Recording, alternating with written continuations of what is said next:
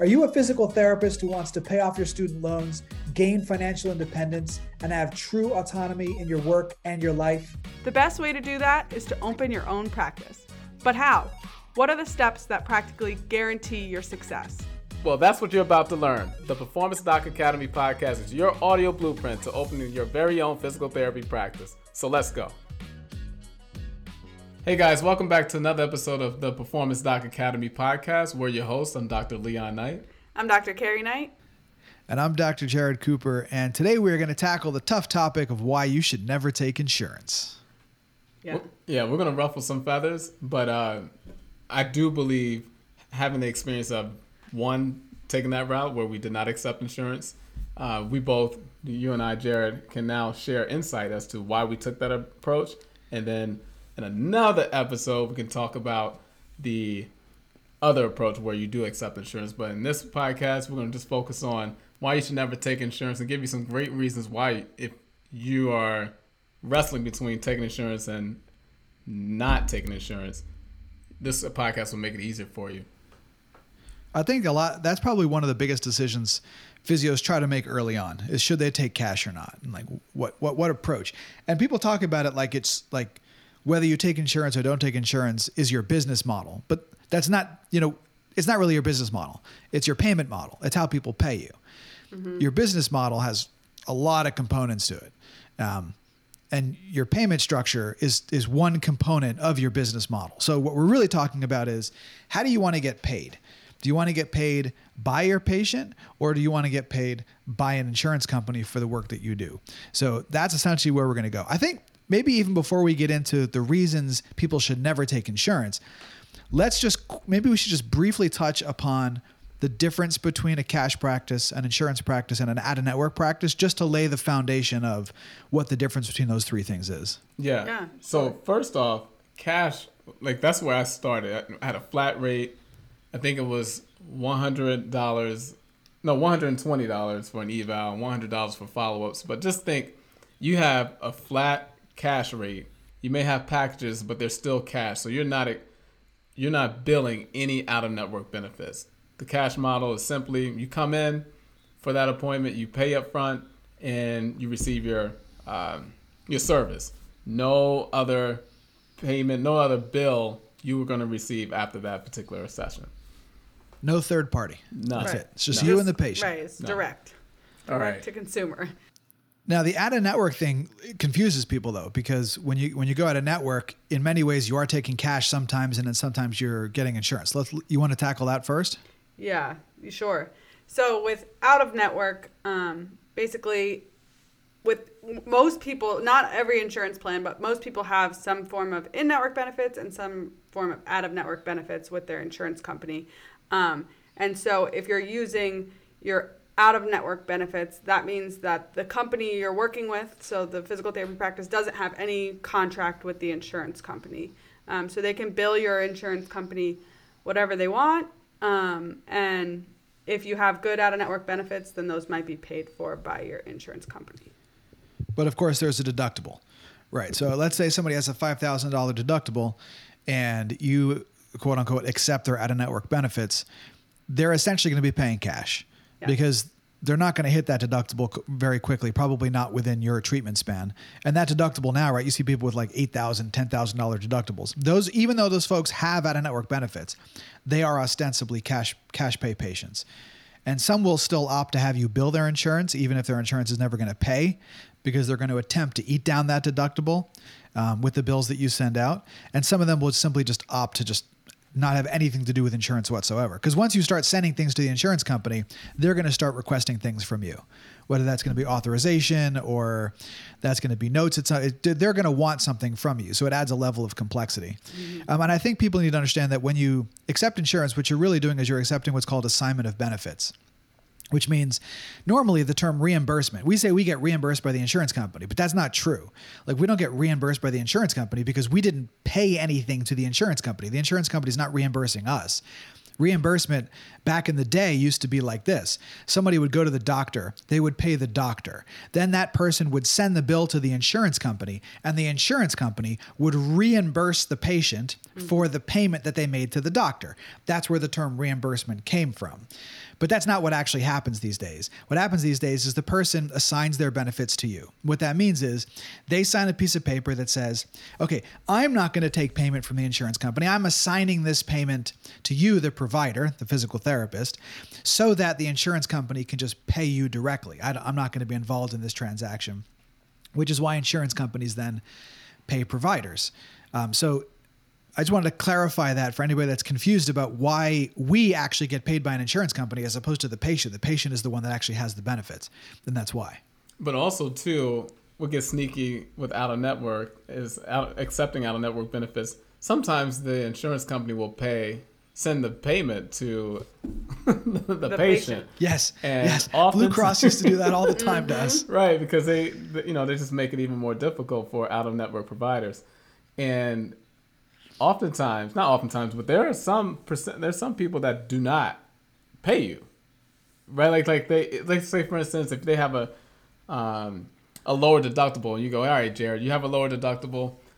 I'm not going to accept any money up front, right? Because I'm assuming. I'm, let's see how this all plays out. How much they're going to actually pay based on what I build, and then you just give me the check, right? When you do receive it some people never pay, pay you. Like, that did happen to us. Right? No, We've had that happen to us. Yeah. So sometimes you're chasing after the insurance company for money. Right. This is a bizarre situation. What what what Leon's describing is so let's say like Blue Cross used to do this to us all the time. That was the primary provider that would do this with our out of network claims. They would send the check to the patient. The, ch- the patient would would receive a check for let's say a thousand dollars. Mm-hmm. Mm-hmm. they'd be like, "Oh, it's Christmas." Right. Like I just got paid to go to physical therapy.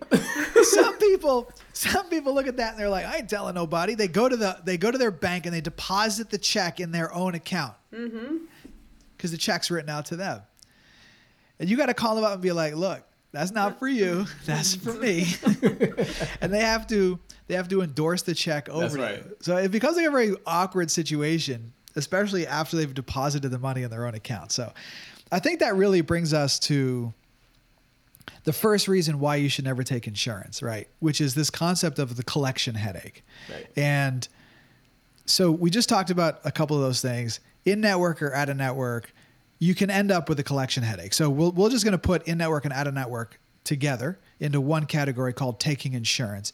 And then we're going to compare that to this thing called, you know, a cash practice, right? Accepting cash.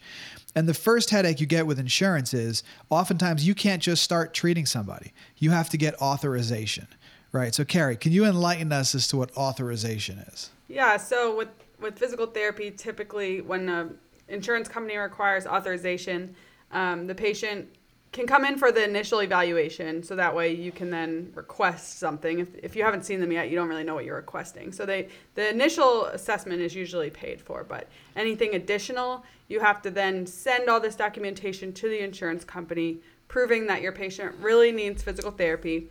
And then you can ask for a certain number of visits but they usually make their own decision that they can have six visits, whatever it is. Um, and then each time you want more, you have to go through the process again.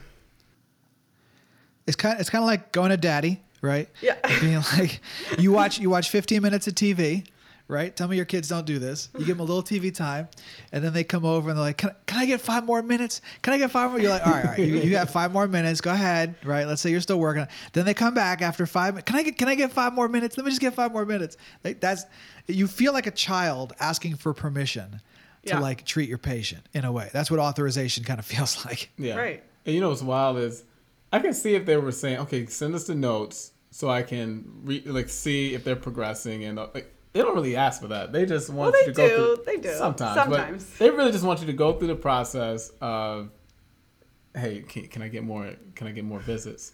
And and they're like, oh well, okay, yeah. And if you don't time it right, you got this gap in treatment because it takes a little bit longer for them to get back to you. It's, it's just yeah. a headache. It's and or you have to then track it on your end to right. know like, okay, when are they up? When do I need to resubmit? And also there have been many times that we didn't know we needed authorization. They don't make it very clear when you check the patient's benefits that they need authorization. Um, and then every insurance is different. So some are like, oh, you need it after 10 visits. So then you have to track how many visits they've been to before you need it. Like, it's just, it's just a headache. and if they, whatever they don't author, so I just want to make it clear to those that are listening, whatever they don't authorize, they don't pay for. So it's not, it's, it don't don't think, well, you know what, um, it's okay. Uh, well, I'll just keep treating it. Look, you have treated for free if you made the mistake and didn't get authorization. So I, I think I want to make that clear. Money wise, you have lost money. Right. Then you got to ask the patient to pay, and then they don't want to pay because they're like, "Listen, that you screwed you screwed up, not me. Right. Right. You should have asked for the authorization." It's like they they're they're not, they're going to put that onus on you for sure. Yes. All right. So headache number one is authorizations. Okay. So now you get the authorization. Great. You're treating the patient. You're supposed to get paid. And then they send, the insurance company sends what's called an explanation of benefits, which is not a bill. Everybody thinks it's a bill, even though at the top of an EOB, explanation of benefits, it says this is not, a bill. it still looks like a bill. It acts like a bill. It talks like a bill, walks like a bill, but it's not a bill. And it goes to the patient and it says, this is what the insurance company has paid. This is what you might owe. So the mm-hmm. patient looks at it, usually freaks out if that number's a little high. They call you up. They're like, "Why does the insurance company say that I owe 500?" It's like, "No. What did you get? Did you get it? Yeah. Look at the top of the page. Does it say explanation of benefit? Yes. Look right below that. You see where it says this is not a bill? yes. Th- that's not a bill. It's just informing you what you might owe, but it's up to us to decide whether you do owe it. We're going to go after the insurance company and try to get that paid for you. It puts a lot of stress On everyone into the mind of the patient. Everyone involved. Everyone's stressed, right? Yes. About about the EOB, and sometimes they reject stuff for no good reason.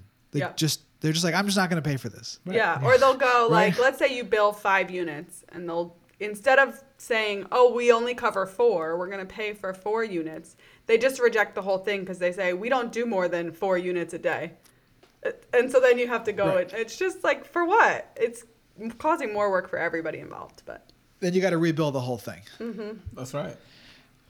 Yeah. So re- rejections are a big problem. Now, sometimes they'll reject it and they'll ask for notes. Right. So that means that you have to essentially produce the actual soap notes for a particular patient, and send those soap notes into the insurance company so that somebody that decided that they don't want to be a physio anymore and they just want to spend their day rejecting claims can read your soap note and deem you worthy uh, for payment. right, Mm-hmm. Yeah. Right. Which, I mean, look, I, I understand everybody needs, you know what this reminds me of? It reminds me of telemarketers. You ever get called by a telemarketer and you just think to yourself, this is what you do? This is, this is what you do. You call people at 7 p.m. while they're eating dinner with their family to sell them a timeshare. Like you have agreed to do this. I mean, so people that work for insurance companies, I'm sure they're very good people, but you have to understand they are given a directive to look for problems with claims in order to reject people's care. Right. Mm-hmm. So that is the way that it is, unfortunately. to make it even worse, your your turnaround time of payment it can be anywhere between three to twelve weeks, right? And so, especially if you're just getting started, if you if you decide to take insurance, um, I hope you have a, a savings account full of three to four months of operating costs before you even start because you're not going to really receive any money for the patients that you're seeing presently until the next three. I, I, I- they say 45 days, but it can be a little bit longer than that. You're looking at three months at minimum, right? And so you almost get a little bitter where like Mary's walking in two times a week. you're treating them, you're doing well, and you get nothing. Nothing. You're making it get a copay, right? You can accept the copay, but a twenty-five dollar session, you're thinking, man, I am making twenty-five dollars an hour Yeah. with Mary twice a week, and then depending on how many people you see in that week, right? It just adds up, and you're thinking, okay, all right, all right, I'm getting a little restless because you still have bills. yeah, You have you have expenses, you have rent, like for the first three week three months. So uh, and and even you got to add what we just talked about: authorization, Right. rejections, notes. So like it's a compound effect. and it like almost makes you hesitate a little bit because you want to see that you're getting paid like you know i'll go back and look in our our kind of ar and see where we're at for particular patients because you want to make sure for that at least those first two visits kind of you got paid so you don't you know you're not going to be dealing with all these rejections because if you see somebody for 12 weeks at that point they're probably discharged anyway if insurance then comes back and doesn't pay for anything and you're not even treating the patient anymore like it just gets really complicated Yeah. The the term AR is one that you might hear. It's it sounds for accounts receivable, which I, I believe is probably accounting term, mm-hmm. which basically is the stuff that hasn't been paid and it's still due by the insurance company. And what what that stuff does is it picks up what's called aging. So aging is the the time between the day that you perform the actual treatment and the time that you get paid. And so most EMR systems will or, or billing systems will print up an aging report where it'll tell you this claim is 90 days old, this claim is 120 days old. Mm-hmm. And I don't know about you guys, but there are times when things would age up to 6 months, even a year, where you're still trying to get paid for something that you did six months to a year ago, which makes accounting a nightmare because you might have $20,000 out there floating around trying to figure out whether you can meet payroll or what, whatever your expenses are. And you have money coming in, but you have no idea when it is coming in. It's just, it's not up to you. Yeah, and I think if you are on your own starting out, like this is really, really hard to do by yourself um, because it does require so much follow up and working with the insurances, checking people's benefits, ch- you know, asking for authorization. Um, so it's just so much follow up. It's just hard to do as one person while you're the person also treating all the patients. So let's talk about like the impact that it has on your decision making as a physical therapist working with a patient because in the back of your mind if you're always thinking does the insurance company pay for this it's going to affect how you make decisions mm-hmm. That's right. You got to think about it as a as a healthcare practitioner or provider. All healthcare practitioners have a sense of like servitude. Like I, I have to provide a service pro bono, like for the betterment of our patients, and so you are always trying to do whatever it takes in order to get someone better. But when you go into business, you wrestle with that a little bit because you now have an operation, a family, and yourself to provide for, where it's not coming from like your your salary is not coming from an organization or a company, right? Like it's com- coming from who you see and what you do with who you see, and so that that's a that's a conflict and a fighting and a fight that you have to battle, and so unfortunately it can affect some of the decisions that you make with your patients, whether it is should I should I do this treatment, should I build this amount of units in order to get you know like you start to you start to put how you bill first as opposed to what the patient needs first. And then if you're not careful you realize that you're not necessarily treating the way what's best for the patient as opposed to what's best for how you get paid or how you um, make a living. And we could use we can use like dry needling as a practical example Okay, because yeah. most insurance companies don't pay for dry needling. That's right. And so if you do something like dry needling and the patient is quote unquote an insurance patient, so they're, they're paying you through their insurance, and th- the insurance company doesn't cover dry needling. Well, now you have to go to that patient and say, look, your insurance company is not going to, well, you have two choices. Number one, you do the dry needling and you eat the cost and you bill the insurance company knowing you're not going to get paid and you just basically get paid on everything else that you do or two you actually have to ask the, pay, the, the patient to pay for dry needling as a cash service even though they're going through insurance and this is a really hard sell because they don't know that they have an insurance that doesn't pay for dry needling right so they're going to be like wait a minute my insurance doesn't pay for dry needling why not like it's your fault like why can't you convince them to pay Right. it's like that's not what I do. Like they're not going to pay for dry needling. Okay, so what do I have to do to get this service? You have to pay me cash, but I'm already paying the insurance company, you know, a thousand dollars a month for my, uh, you know, as my rate, and now I'm paying you a thirty dollar copay, and now I got to pay you more to get dry needling. Like that's a hard pill to swallow. Yeah, yeah. I, I think that's where it, it it adds up for them as the patient. They're starting to think, okay, well, almost they think it's a scheme, right? They start thinking, wait, a Right, minute, right. you're, you're scheming, like you're, Well, it's like if, have you ever gone to the dentist and like Oh, they're yeah, like yeah. You go to the dentist, you go for just your checkup, and then they're like, okay, well we do a cancer screening, we do this. You could do your normal X-ray, or you could stand in this one where it moves all the, and you feel like they're just trying to sell you. And so I think with it does get a little hairy with dry needling because you want to make sure that it's really what the patient needs, you know, and that they understand that versus just them just thinking you're just trying to upsell them on another thing. right. My dentist upsold me on that tooth whitening thing. I mean, I Yes? I, I I tried it. She got me. She was like, you know, you have yellow you have yellow stains in your teeth. I was like, that's because I drink I drink tea like pretty much all day long, like Okay. black tea. So it, it basically, you know, it, it stains your teeth a little bit. I was like, and I, I was shooting a lot of content, so I was like, oh, I don't want my teeth to be yellow on on, on screen. Let me, let me get the teeth white. Have you ever had your teeth whitened? I have. You have. think I have Did you too, get yeah. those? Did, did you get those excruciating shots of pain? Yes, it's so painful. afterward. I was. I, they didn't tell me about that. Oh, they told me, It's like the most. They did. She didn't tell me anything about that. I wake up the next day and I'm getting these shooting neurogenic pains, Like like these so neuropathic pains right? in my fucking teeth. and I call her. I'm like, "What the fuck is this?" And she's like, "Oh yeah, I forgot to tell you. You're gonna get like." Neuropathic tooth pain. I was like, what the fuck? It was so painful. Anyway, uh, back to the topic. Well, again. Wait, wait, People so- probably say the same thing after we needle them and they go home. You know they're what I'm like, saying? What the hell is this? and what did, did would you um did it work? I mean, a little bit. Oh, It works, right. so then no, it comes so then back. what It happens works. is let's say it works. Then you go back to drinking tea. yeah, and, you it know? goes right and then you already know now about the pain and you're like, I'm not going back. right, right, exactly. Oh, I'm, I'm not doing that shit again. oh no. yeah. Anyway, so like that's the thing is is is you're right. They they they look at the additional services that we we provide as an upsell. Then what happens? Then we know that they're going to do that. We know the patient is going to question what we're doing. So then we stop doing it. That's right. right? Then we're like, ah, they don't really need dry needling. Maybe I can do something else. Or maybe they need something that we know doesn't get paid very well.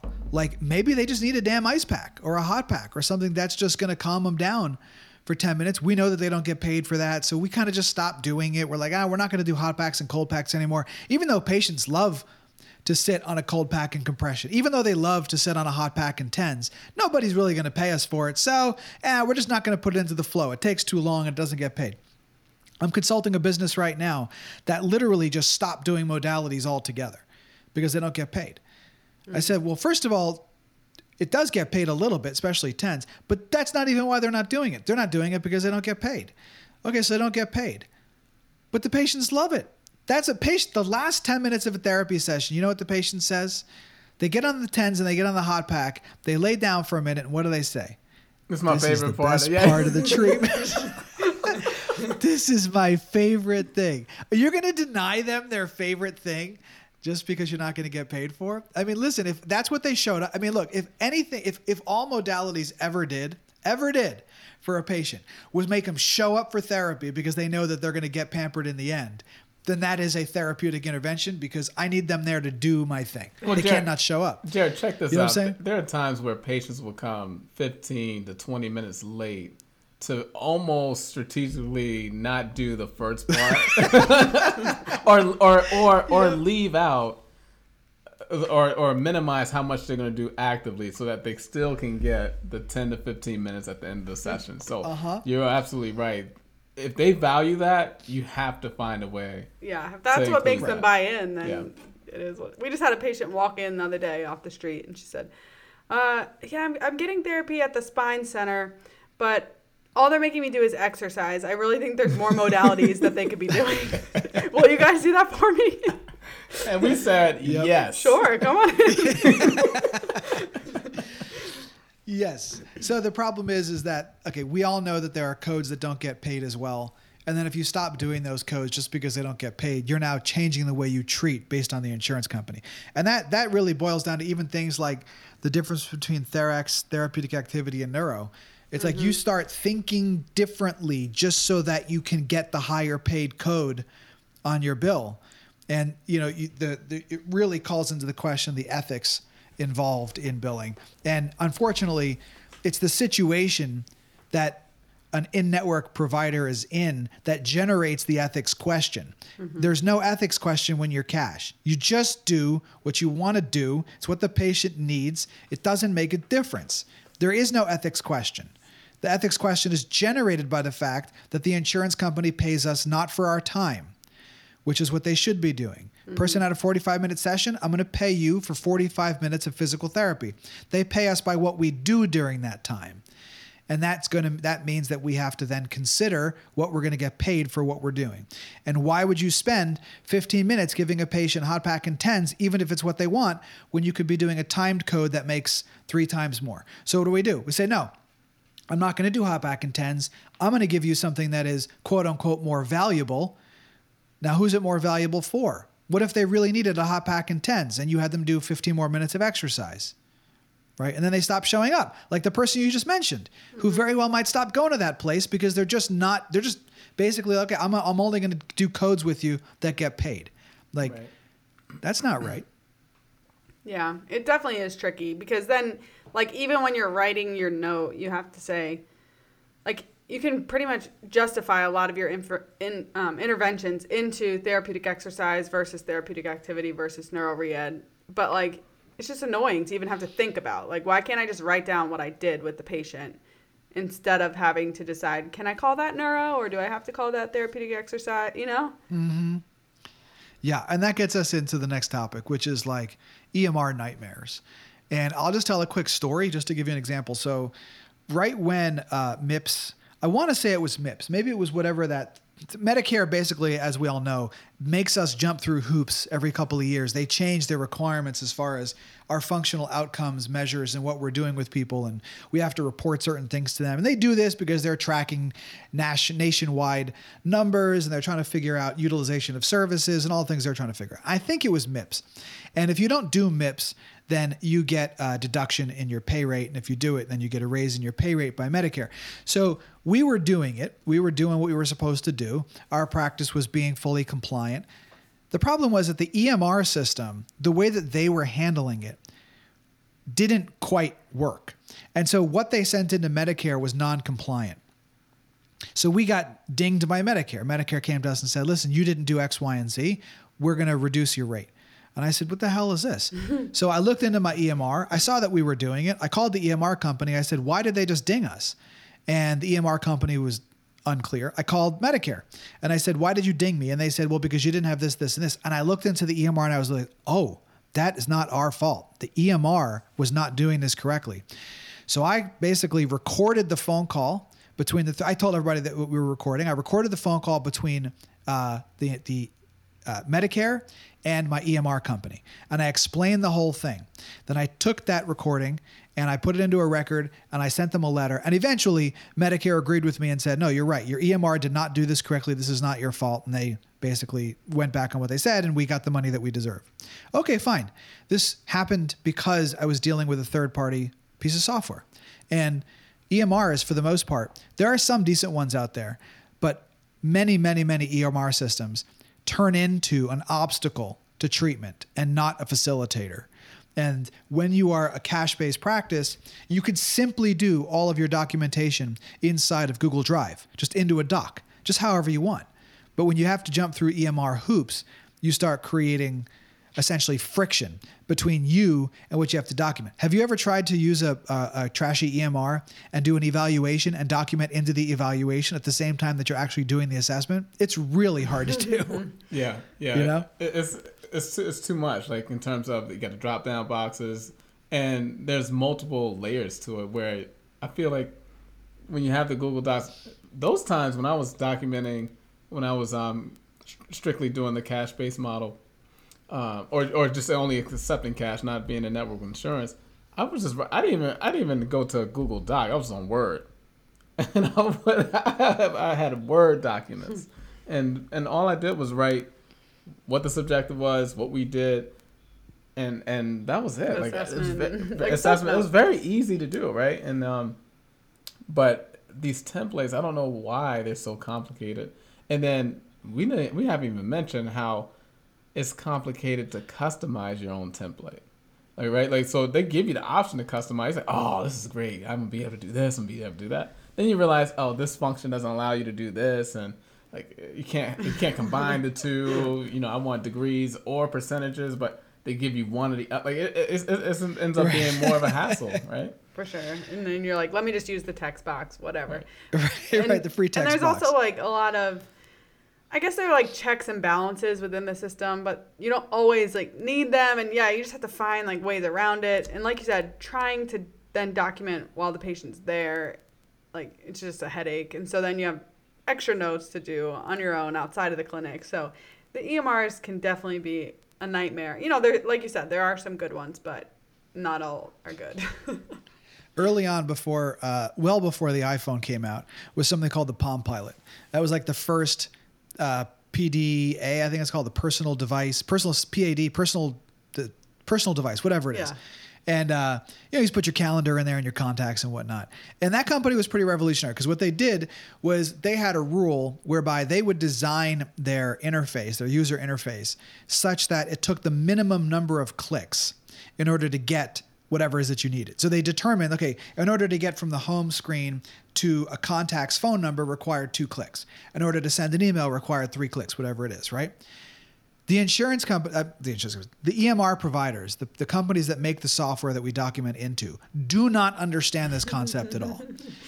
So, like, even the most popular, I think, EMR on the planet, probably I would say is WebPT. I would say that's the one I see most often is one of the worst when it comes to clicks.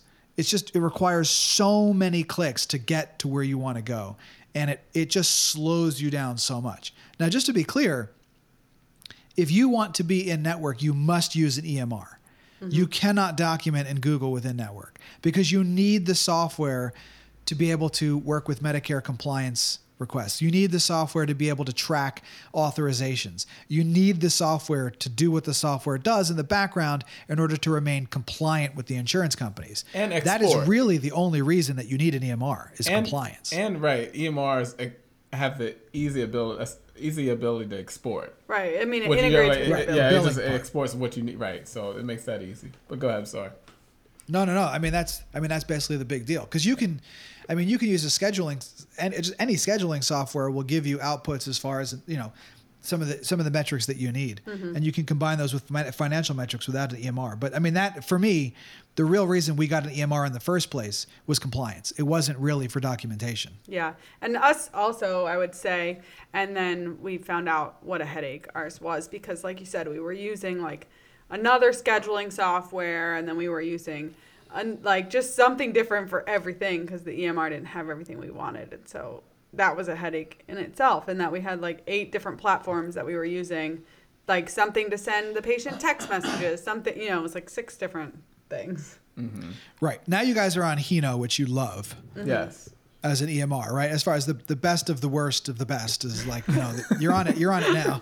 Um, particularly because it integrates extremely well with with um, the messaging services. Oh, it has its own messaging service. It does um, it does all your billing for you. They even Heno will even do your billing, right? They have a billing department Yes. that integrates with your practice, which is which is awesome. But this episode is about why not to be a network. So That's right. That's right. is that EMR EMR is one of those things you have to wrestle with. And then finally there's rate problems, right? So let's talk about this concept that maybe new physios who don't own their own practice are not familiar with, which is the concept of a flat rate payer.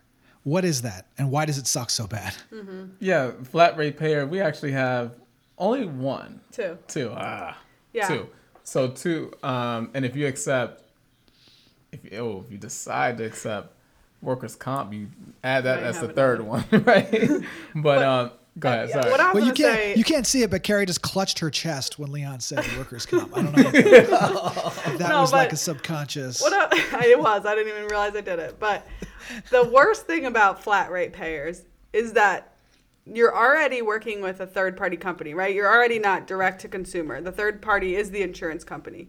You're bringing in a fourth party usually when it comes to flat rate payers that are just taking some of your money is what it comes down to. So let me give you an example. So United Healthcare let's say they use a company called Optum that they do all your contracting. So you don't go directly to United Healthcare and say, "Hey, we want to be in network with you guys. Let's work on a contract." No, you have to go to this fourth company to work with, and they say, no, this is all we're paying you. A flat rate, let's say $70. That's it. That's all we're going to pay you. No matter what you do, no matter how much time you spend with the patient, daily rate is $70. They then have a contract with United Healthcare where they accept, you know, however much, and they get paid whatever that additional is that United Healthcare is paying you. So get it, uh, so to, to clean that up, ultimately United Healthcare says this is what we have allocated for physical therapy per visit, and it, it could be one ten, right? But Optum says, you know what, Carrie, you guys, performance docs, we're only gonna pay you seventy. we're gonna take that forty dollars.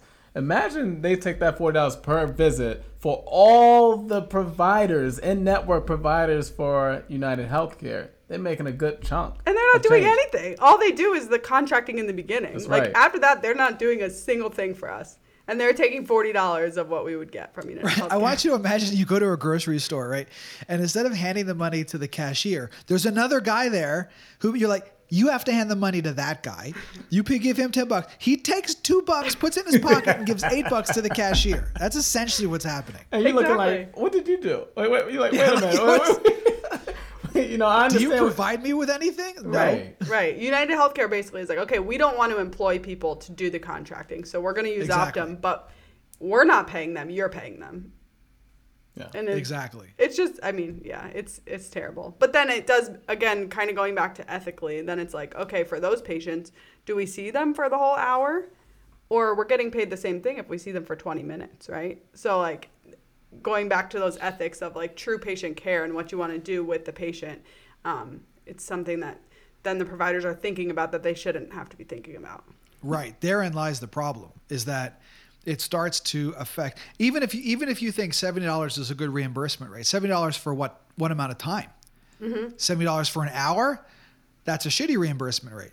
Right. Seventy dollars for half an hour, that's a pretty good reimbursement rate. That's one hundred and forty dollars an hour. So then what you do, you start truncating your time with these patients, Right. knowing full well you're getting a flat rate. That then becomes an ethics problem. That's right. Even to go off that, I never forget. Uh, I can't. I, I won't say who it was, where I was working at, but ultimately, per, prov- depending on what the insurance was, he was like, "Oh well, I'm only getting thirty bucks for them, right?" And so they're gonna get five minutes of my time hands on, and the rest they're gonna do exercise. And then, oh, this is a good insurance. This this is a good insurance. So let me like it was that type of dialogue and you know communication. So it really impacts how you view the service for that patient, not the patient, but you view that service for the patient. But all patients should be treated the same, so to speak.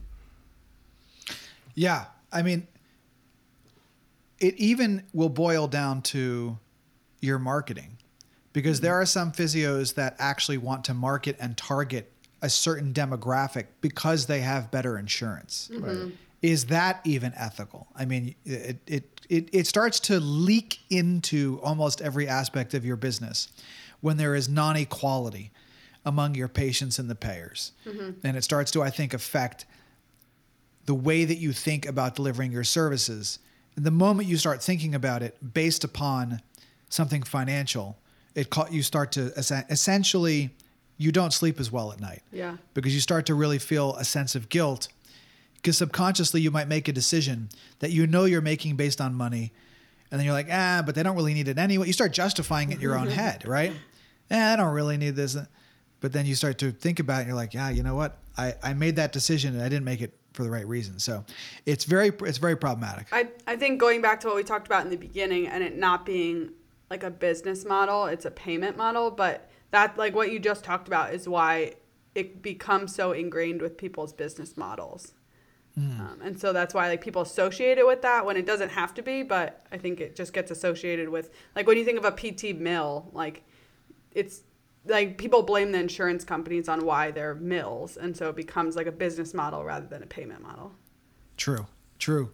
And you can't set your own rates as well, right? So if you're in network, you're not setting your own rates. Now, you guys have actually done a quite a respectable job of negotiations. Particularly, you told me your story about how you got a better rate with Blue Cross Blue Shield, and it had. I just, I just remember the story had something to do with you hawking somebody for a while before, before you got what you deserved. But for the most part, small potatoes, you know, independent you know, physical therapy clinics do not have negotiating power for the most part. No. Mm-hmm. And whatever the insurance company decides to pay you, that's what they're going to pay you. When you are a cash based practitioner, when you want to raise, you give yourself a raise. I remember there was that.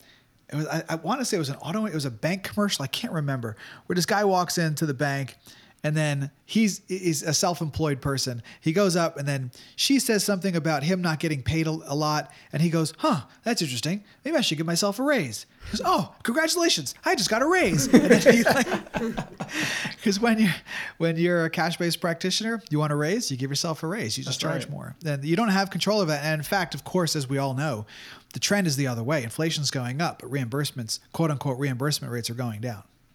Yeah. The other thing too, I think we should talk about because I think we've heard people say this, in that they're like, well, yeah, I'll just take their insurance and then I'll charge them an extra amount. Like that, you're legally you're not allowed to do that. Once you're in a contract with the insurance company, like that's the rate you have to accept, and you even have to also collect whatever you're supposed to collect from the patient. Um, if you're audited by the insurance company and it shows that you haven't been collecting the patient's copay, unless there's something on file that states, um, you know, this patient cannot, like they sign something saying that they don't have enough financially to pay for your service, um, you can actually then get in trouble from the insurance company. They can either say, okay, we're just you know, if you're only accepting that amount, that means that's all you need from us. So we're going to change your contract to be, you know, we're just going to pay you sixty dollars instead of the hundred dollars you were getting.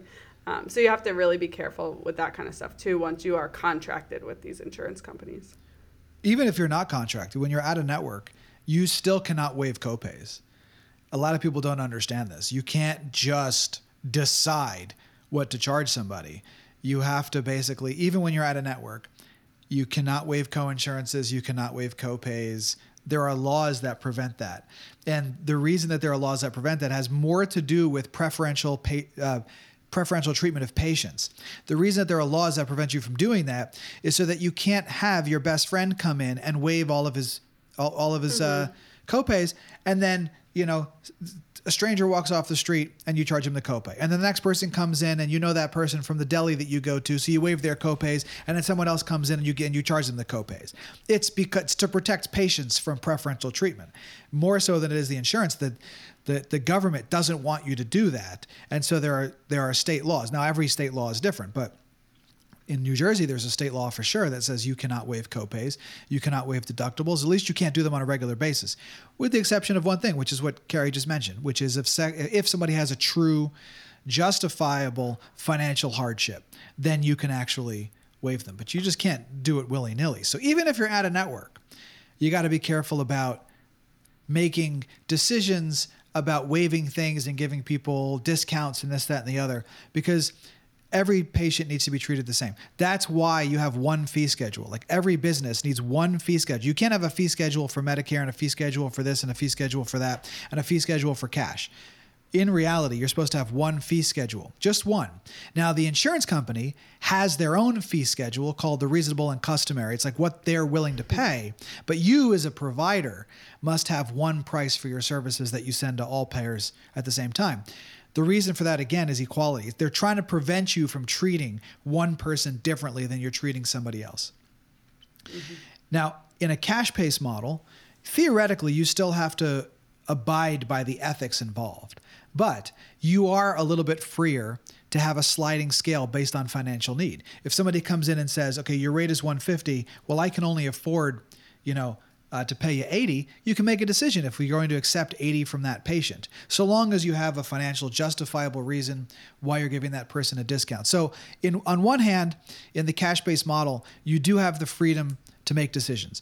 The only thing that beholds you at that point in time is to some degree the ethics of constantly changing your prices, but more so it's just you're you're not allowed to essentially have different rates for everybody. So long as you have one rate that you say, okay, this is my rate. I'm $150 an hour. You can choose to discount that based on financial need. However, what Carrie's talking about is if you can if you do that in an in network, if you have a contracted rate, even if you're at a network, that insurance company can come after you and say, you can't do this and essentially either drop you as a payer or they can they can sue you. They have that option as well. Mm-hmm. Now, when it comes to if you should take if you, if you if you should ever take insurance, a lot of people get caught up on Medicare. Like, what should I? Know, what about this Medicare topic? And we were talking about this before we went on air. And Jared, you made a good point in regards to Medicare patients who are not post-op. That, for the most part, they just need general health, strength, and balance exercises, which you can, which you don't necessarily need to use their benefits for because Medicare does not really provide for that. It's always it's more for like a musculoskeletal pathology or disc um, or issue. Correct. So here's the way to think about it. Would you say that personal trainers across the world, uh, let's just stick with America, personal trainers across the nation are working with people over the age of 50, 65, yes or no? Right? Yeah. Yes. Yeah, they are. They work. Okay. Uh, we could also say it's a fact that most people over the age of 65 have some sort of disease knee pain, shoulder pain, Right. diabetes, hypertension. They have some sort of medical issue. I, I, I don't know too many 65 year olds that don't have at least one problem going on. Right, constant, like a Does this- constant. it's a constant Yeah, variable. right, it's not exactly, necessarily leaving. Right. Does this mean that personal trainers are breaking the law by working with these people because they're delivering quote unquote skilled services or rehabilitation by giving them a general exercise program? No, of course not. Just because a non skilled person works with a human being that has a disability or a disease process or even an injury doesn't mean that that person is breaking the law. By the same rationale, just because a physical therapist works with a uh, a patient over the age of 65 who has Medicare does not mean they're delivering physical therapy. Right? If I am doing a general exercise program with somebody who has Medicare, and the intention is to improve their general conditioning, health, well being, this is not necessarily physical therapy. Why? Because that service can be delivered by an unskilled person just as easily. And that ultimately is what Medicare defines as is this essentially or should this be provided by a physio or not? Should this be billed for? It's you ask the question as a physio, what I'm doing, could it be provided by an unskilled person? When I say unskilled, I mean unskilled in the domain of medicine. A, a personal trainer is an unskilled person in the eyes of Medicare. Not that they're unskilled, they're just unskilled in the eyes of Medicare. So you could even say, could a personal trainer deliver these services? If the answer is yes, you're not doing physical therapy because that could be provided by anybody. Right? I mean, you could hire somebody off the street to take you through an exercise program in a gym. So many, many clinics will see Medicare patients who don't actually need physical therapy. They just need general exercise. They just need general balance training. They just need general cardiovascular conditioning. Work with the person. They're not even treating a particular disease process and bill Medicare. Okay, so you have to ask the question does that is that what they should be doing? Is that really a skilled service you're providing? Okay, put that on the back burner for a second. The converse of that is if a Medicare insured human being walks into your clinic or walks into your office, whatever it is, and wants services, they could have 10 different things going on. If you have no intention of actually making any of those conditions, those actual conditions better, and your intervention is going to be general exercise, general balance training, and general cardiovascular conditioning, there is no need to bill Medicare because those services could be easily provided by a personal trainer. And so uh, there's this thing about, you know, you can't treat Medicare patients for cash. True, because you have to replace the word treat with the word work with. You can work with Medicare patients for cash. You just can't treat them. And just because you're giving somebody exercise, you're giving them general balance training, and you're giving them general cardiovascular conditioning, you are not treating a disease process. You are training a human being to function in the world. And training a human being to function in the world is the domain of a personal trainer. And so it is not necessary to send those bills to Medicare. Now, if you want your ass covered, you have them sign an ABN, which is the Advanced Beneficiary Notice, which basically says, listen, I know you have Medicare and I have no intention of billing Medicare. Essentially, you have them check box, I think number two or three, whatever it is, so that everybody's clear that you are not providing a service that is designed to treat a particular illness. And I think that if you want to be a cash based practitioner and you're like, what the hell do I do with Medicare patients? The answer is most Medicare patients do not need their pathologies addressed. Most Medicare patients who are not post op just need general exercise, general balance training, general flexibility, general cardiovascular conditioning. You can pass them off to a personal trainer, you can do it yourself, but it, you are not required to bill Medicare for these things because they are, in essence, capable of being provided by somebody who is quote unquote, in the eyes of Medicare, unskilled. I, I talked a lot, but did that make sense? No, that makes sense, Yeah. and and I'm making this up, but that's why the government has put a cap on Medicare visits because they know. Well, for one, they want to save money, but two, they know that they can't save money if they give them, you know, a ton of visits, right? Because they understand the fact of what you just mentioned, where for the most part, at 65 or an older, people are dealing with a number of ailments, right? And so it's going to be conditions that are going to plateau or have plateaued and you're, you're in this maintenance phase and that's why they don't and they don't pay for maintenance. They pay for Progress. progress. That's right. Go ahead carrie. That's exactly right. That's why we're a team guys. Yeah, yeah, yeah. I mean, some some people will argue these days that Medicare will pay for not maintenance but prevention, Dete- prevention of mm-hmm. deterioration. So, for example, if you treating a patient with Parkinson's prevents their Parkinson's from getting worse, even if they're not getting better, in conditions whereby the disease process would normally continue to cause functional decline. So, if you have a patient whose disease process would otherwise produce continued functional decline, if you can stop that functional decline, technically speaking, the person's not getting any better, mm-hmm. but because they're not getting worse, you're creating a benefit mm. that they would otherwise not receive. Now, but again, let's say you have a patient with, with, with Parkinson's. You are not ever treating the Parkinson's. You cannot treat Parkinson's. This is not possible. Parkinson's is a deterioration in the substantia nigra of the dopamine producing cells. You have no ability to treat that. You are always treating the human being, never the disease. So when you're working with a patient with Parkinson's, here's the question Can a personal trainer teach a Parkinson's patient boxing? Yeah. They do it all the time. Yeah, Yeah. they do it all the time. So because we have a license called physio, we can't do that. Now, that doesn't make a lot of sense at face value. If you are working with a patient with Parkinson's and you decide at some point in time that their physical therapy benefits are, are up and you no longer want to bill Medicare, does this mean you can never work with the person again? Because Medicare says you can't work with a patient who has a, a disease that needs to be treated. Now, what? What do you? You just have to get rid of this person forever? Hmm. Like that doesn't make any sense, does it?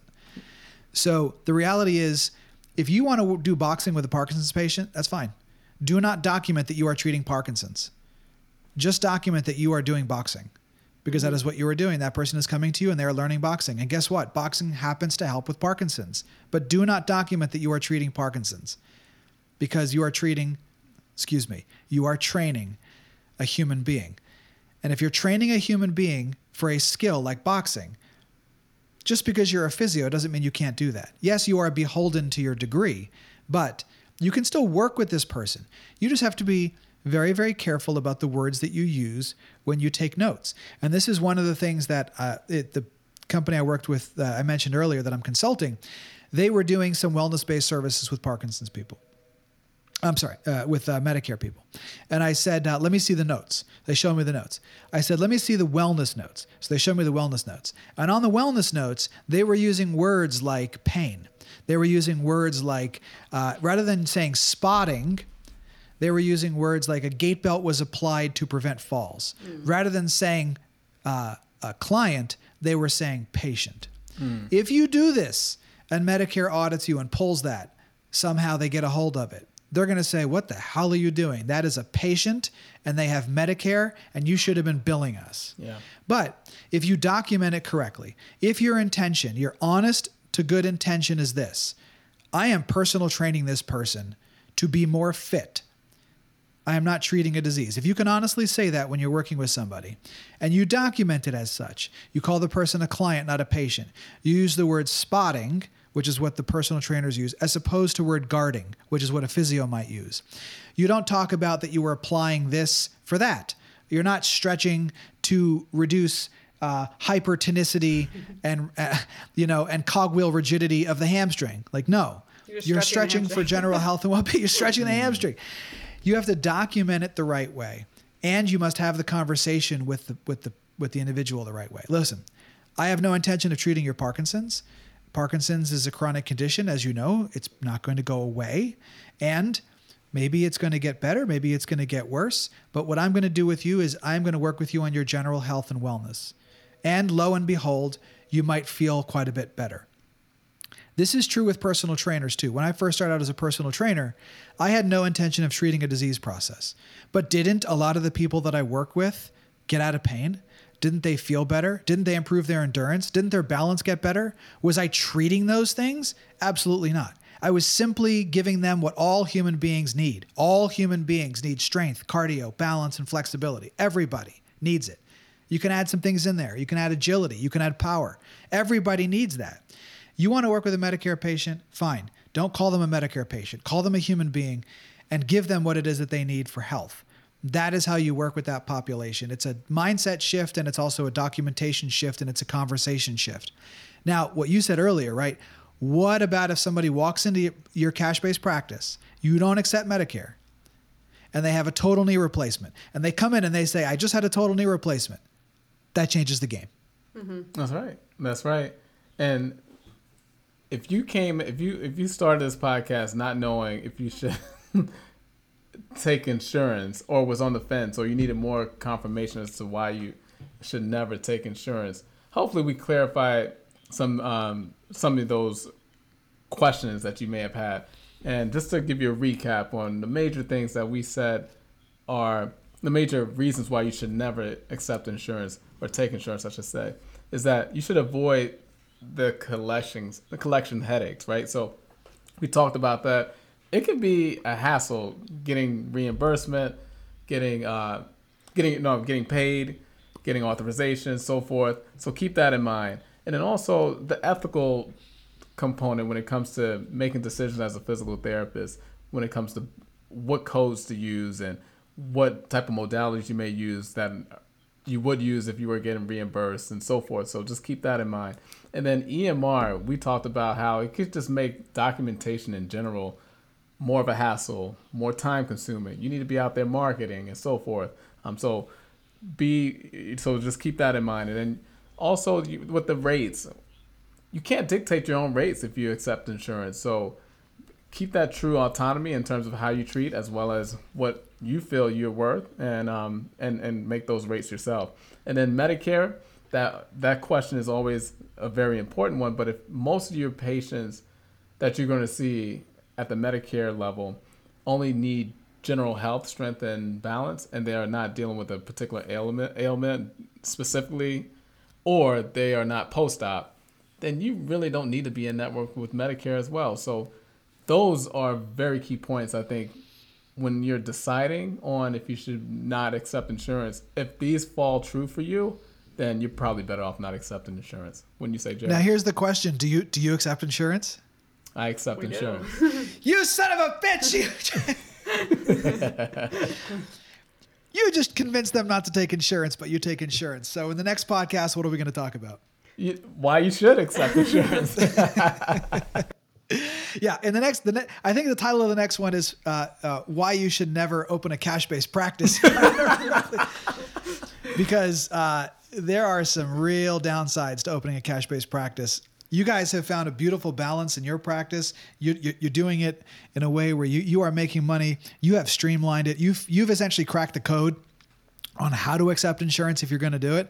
And you started out cash based, and I think part of our conversation, you know, was about why not go insurance with a few and then you started to go and you were like you know what this insurance thing is actually kind of i can grow this practice really fast when i uh, when i started out i was in network with blue cross in network with blue cross we grew the practice faster than i could keep up with so there are very good reasons why you should be uh, with with an insurance company, uh, and you should absolutely never go cash. But if you want to hear those answers, you got to stay tuned until the next one. Thanks so much for listening to the Performance Doc Academy podcast. Make sure to head over to www.performancedocacademy.com where you can learn everything that you need to know about how to start, grow, and eventually sell your very own physical therapy practice. We are going to teach you step by step. It is all of the information and knowledge that we wish that we had when we started out in our own practices, and this is going to save you thousands and thousands of dollars in mistakes. Head over to www.performancedocacademy.com. We'll see you there.